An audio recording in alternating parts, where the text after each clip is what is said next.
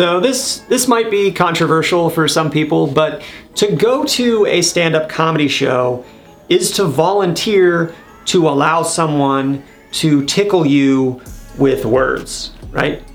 It's it's intimate to be tickled, you know, even with words, like especially with words, right? It's borderline creepy. Tickling is weird overall. I shouldn't be putting I shouldn't be using this analogy or metaphor or whatever, but why do we tickle? Why do why do we allow tickling? You know, it's kind of but we do, right? Some people are into tickling, right? Both giving and receiving. I don't mean to make this weirder than it already is, but like you know, a lot of people, we pretend like we don't like being tickled, you know, when it's happening, we tell people, stop, stop, don't, don't tickle me. Like sometimes you're laughing so hard, it hurts when you're being tickled. And you're telling someone to stop, but the whole time you kind of like it anyway, right? It's, it's nice, it's nice to be tickled. I'm not the only one that thinks this. You're weird, all right?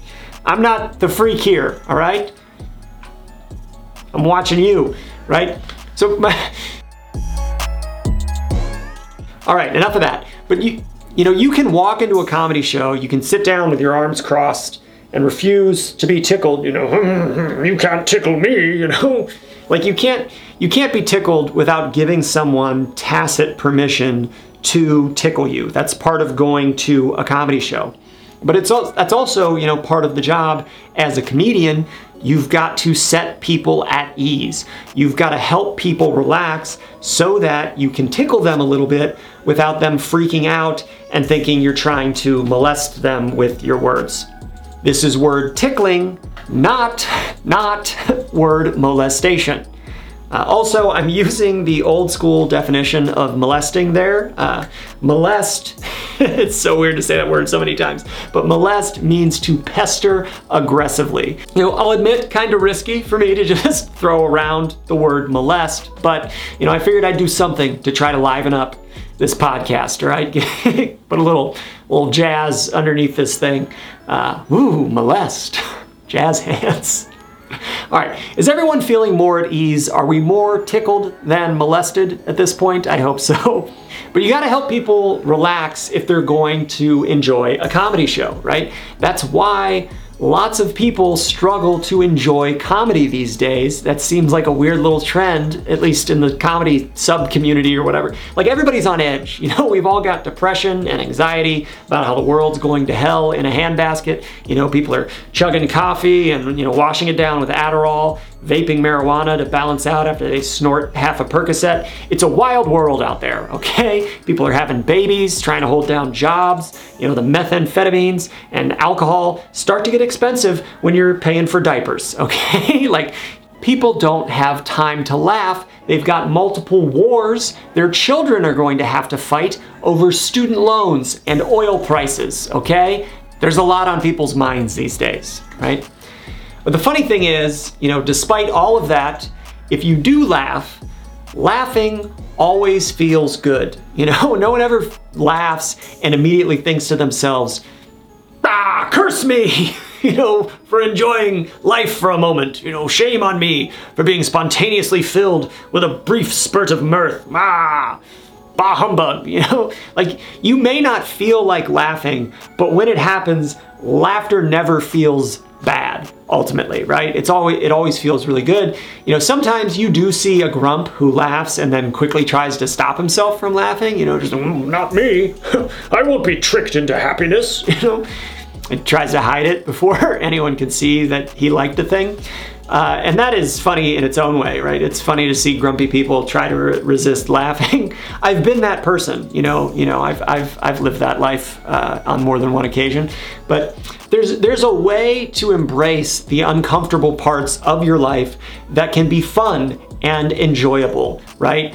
As paradoxical as that may seem, like it's almost a form of meditation to just recognize, okay, shit's a little messed up, you know? But I don't have to panic about it 24 7. I don't have to be 100% sad and upset all of the time, even if things are a little messed up all of the time, right? You're allowed a little escape from the drudgery of the world every now and then, right? You need it. Life is brutal enough, okay?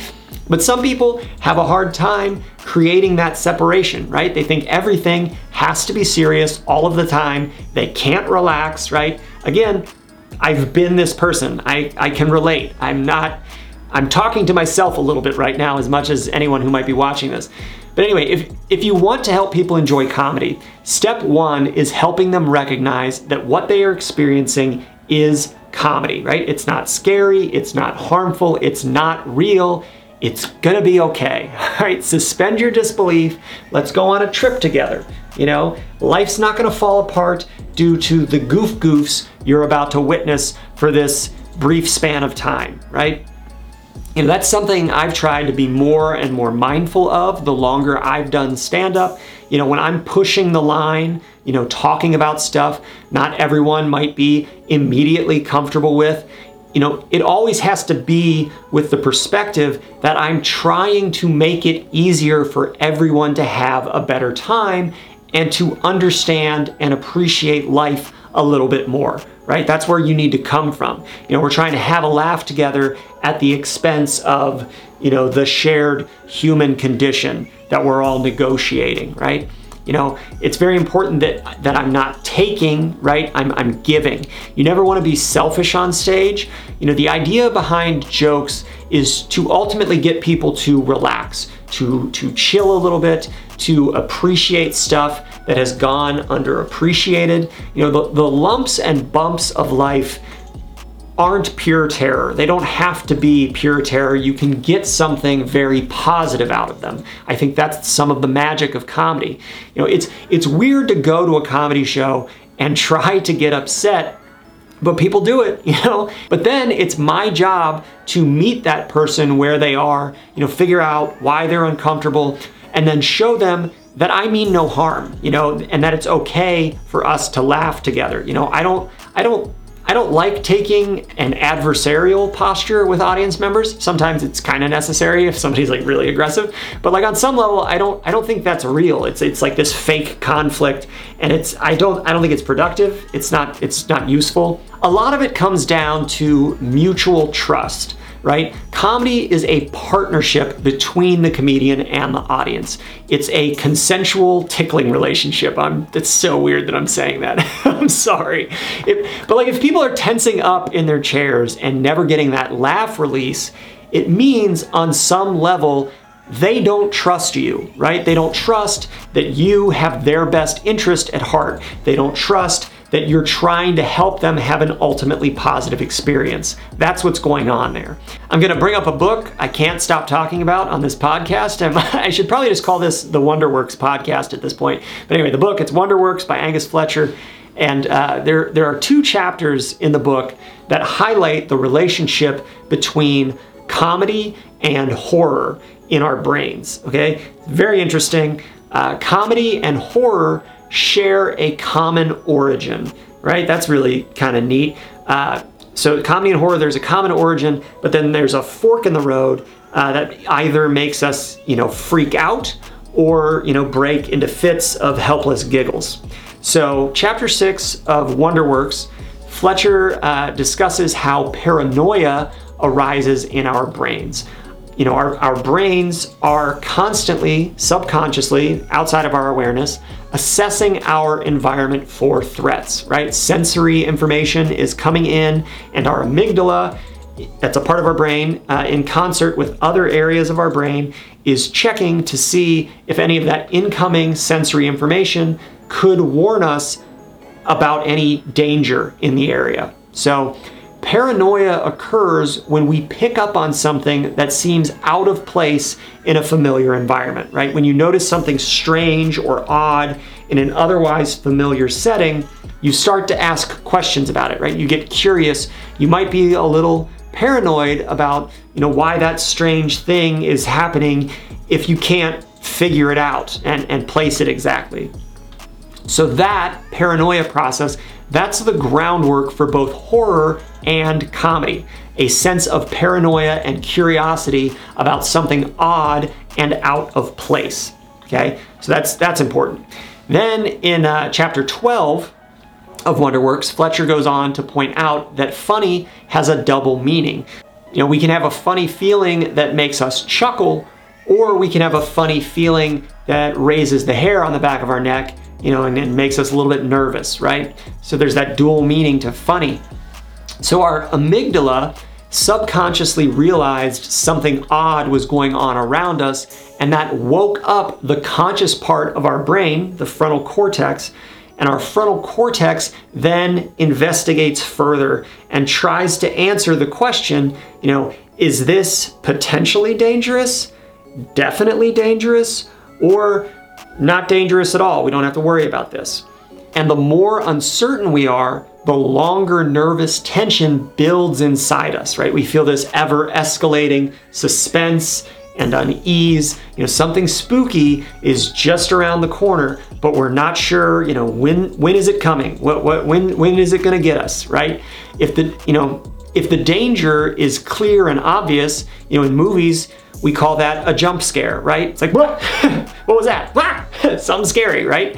If our brain decides that it isn't dangerous at all, we laugh, right? Laughter helps us relax. It reverses the ramp up process of the fight or flight response that was building when we thought something dangerous might be after us. Like when our amygdala is concerned about something, it sets in motion this series of events to trigger the release of the stress hormone cortisol, uh, as well as epinephrine, you know, again, to prepare us for quick action in response to a threat. You like my quick action motion? but then laughing, that, that then drops down cortisol levels back to normal. You know, it releases endorphins, feel good chemicals in our brain. You know, laughter calms you back down after you got yourself all worked up about something that turned out to not be scary. And a lot of this maybe sounds familiar to you if you've heard of benign violation theory. So, benign violation theory, this is a theory about what makes things funny. The idea is that if you see something that violates your existing worldview, you know, your perception of how things should be, and the violation is simultaneously recognized as not threatening to you, then you'll laugh. It both appears as a threat and is recognized as ultimately not a threat at pretty much the same time. You know, in some ways, a joke is a threat immediately rendered impotent. You know, I think that's a great starting point for understanding laughter. You know, it, it helps you to understand why it is so important as a comedian to be able to set the audience at ease. You know, you have to help the audience relax enough that they trust you, right? And then you can slightly betray that trust. like, because in order to get laughs, you're also going to have to make the audience a little uncomfortable, right? A little paranoid and a little uneasy from time to time. That's step one of the process for both horror and comedy, right? So the audience, they have to trust that when you make them uneasy and build tension, you're going to flip the switch and let them laugh and relax, right? That's what happens with a punchline. I don't know. I think this might all have something to do with why some people find clowns creepy, right? Like they don't trust that that weirdo that he's that he's just acting like a goofy doofus for funsies, right? They look at him and they see a total freak of a man who actually wants to dress and behave that way, like for real. Like that's the essence of who he is, and that's freaky. That's a freaky clown man. Don't go near the clown man, kids. Like that's how some people see clowns, right? That's that's the ultimate question when you agree to go to a comedy show. Do you trust the clown, right? If not, you're going to take what he or she is saying too seriously and it's not going to sound like jokes to you. Instead of benign violations, you're going to experience what feel like real violations of your worldview, right? You're going to perceive that clown to be an actual threat to your belief systems and maybe even your personality, right? That comedy show is going to feel like a terrifying horror movie. So, laughter is about managing a delicate balance between tension and release. And it is delicate because you're working with crowds of people who all have differently calibrated levels of anxiety and distrust when it comes to all sorts of different issues, right? We're not all the same.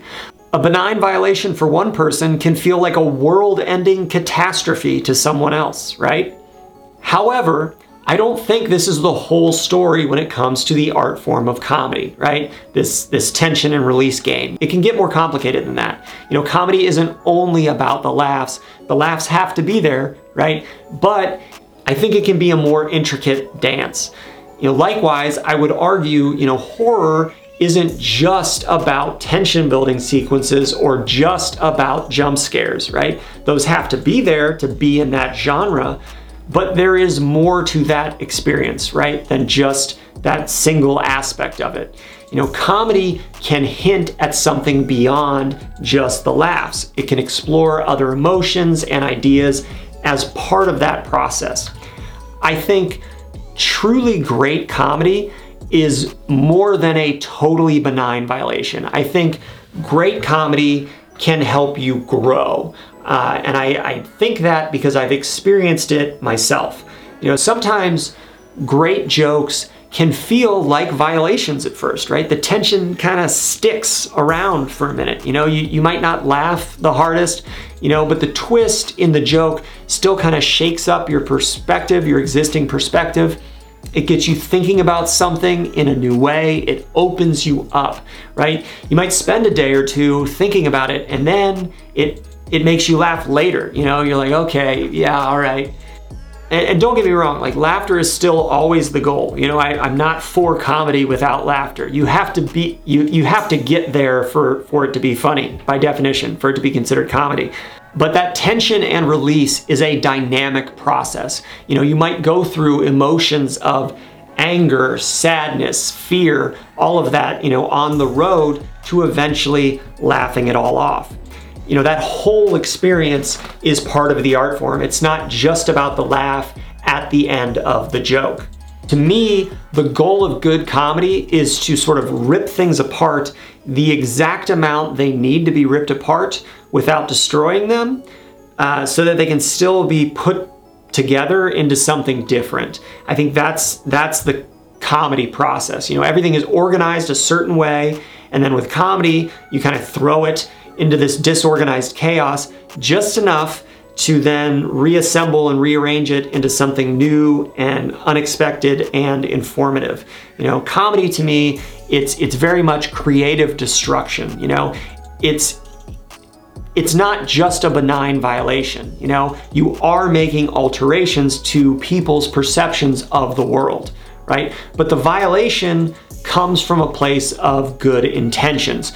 You, you know, you walk right up to the line, you know, you, you flirt with danger.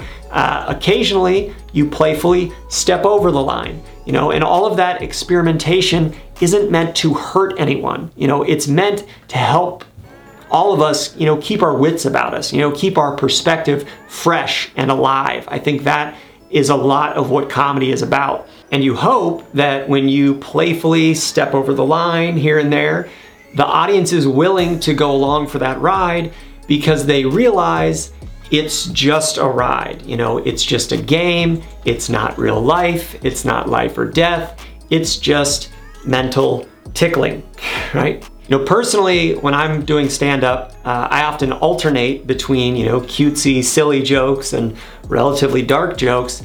I never go, I almost never go straight into a really dark joke. Sometimes I do. Uh, but most of the time, you know, I demonstrate that I know how jokes work and goof around with, you know, dumb puns and silly characters first. And then when I do a dark joke, the audience is not only caught off guard, but they're also not threatened because they realize I'm the same guy who was just doing the cutesy, harmless puns a minute ago, right? If you build trust with the audience first, they'll give you a little more rope to get creative with, you know? And then you can go and try to do some double dutch, you know, up there without accidentally tripping yourself up and, you know, hanging yourself with a, a jump rope or whatever. And I like I like doing the cutesy, silly, goofy, stupid jokes too. I don't just like, you know, dark humor. Um, you know, that's not the only thing that I like, but I do like it. I do enjoy it. You know, you just, you hear a lot of conversations around the idea of safe spaces. You know, these days, the kids these days now, you hear a lot of conversations these days around the idea of safe spaces, but that concept is so confusing to me because the definition of a safe space seems to be a space where we don't talk about certain things, right? We don't explore certain topics. Things are censored if you enter a safe space.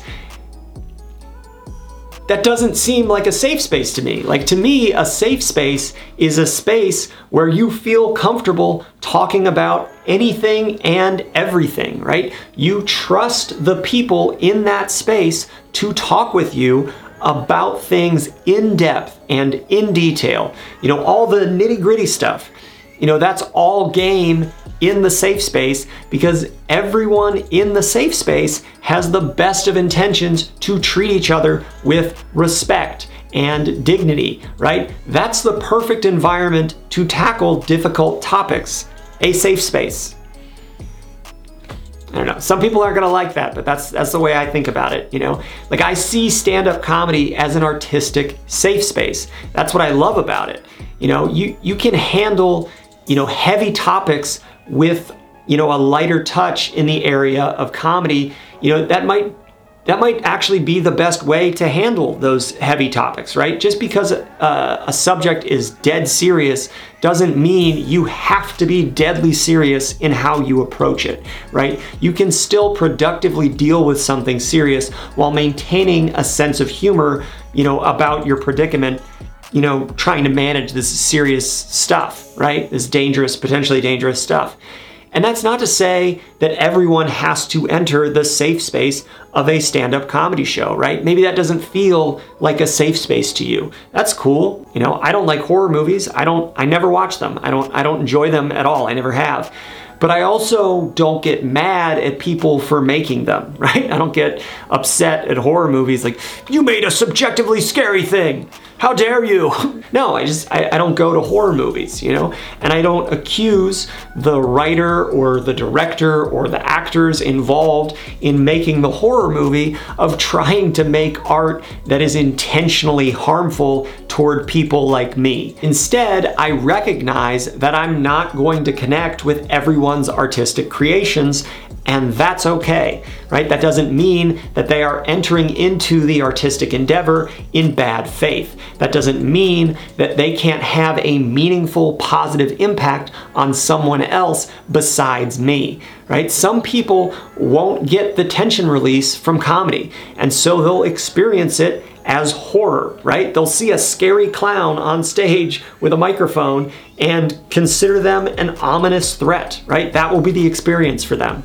And as an artist, you know, you just you don't have total control over how people perceive your art, right? They might take it in ways you never intended it, right? That's that's part of the weird relationship, give and take relationship between artists and audiences. If we want to keep making art, we all have to continue to live in that messy world. I don't know, maybe think of it this way, like if comedy shows feel like tension-raising events that never make you laugh, you know, just watch it the way you would watch a horror movie, right? Just go in thinking, this is probably going to make me cringe. You know, some of these jokes are going to make me jump in my seat as if the boogeyman just grabbed my leg from underneath the bed, you know? Bring bring bring some popcorn, you know, and, and, and get spooked and spill the popcorn. I don't like like only go to comedy shows around Halloween. You know, if you don't want to laugh, feel free to gasp in horror. That's also a valid reaction for you to have. And you know, if a comedian notices that no one is laughing and most people are cringing and jumping in their seats, then hopefully they'll rebrand as a one man traveling horror show or one woman traveling horror show. Sorry. yeah, pe- people have different senses of humor. We have different and sometimes irreconcilable life experiences. That's all okay. You know, we shouldn't all want to be the same. We are all allowed to have diverse perspectives. You know, how, how could we how could we have anything else? You know, hopefully that makes sense. You know, maybe it'll make some people appreciate what's happening at a, at a stand-up comedy show more, you know. Go go check out a, a show, go check out a bunch of shows. You know, find what flavor of comedy you enjoy the most. I'm sure there's something out there for you. You know, so just laugh, giggle, gasp, scream, you know, one way or another, it'll work its it'll work its way out, you know. We're all gonna be okay. Right? It's just art. You don't you don't need to be afraid of art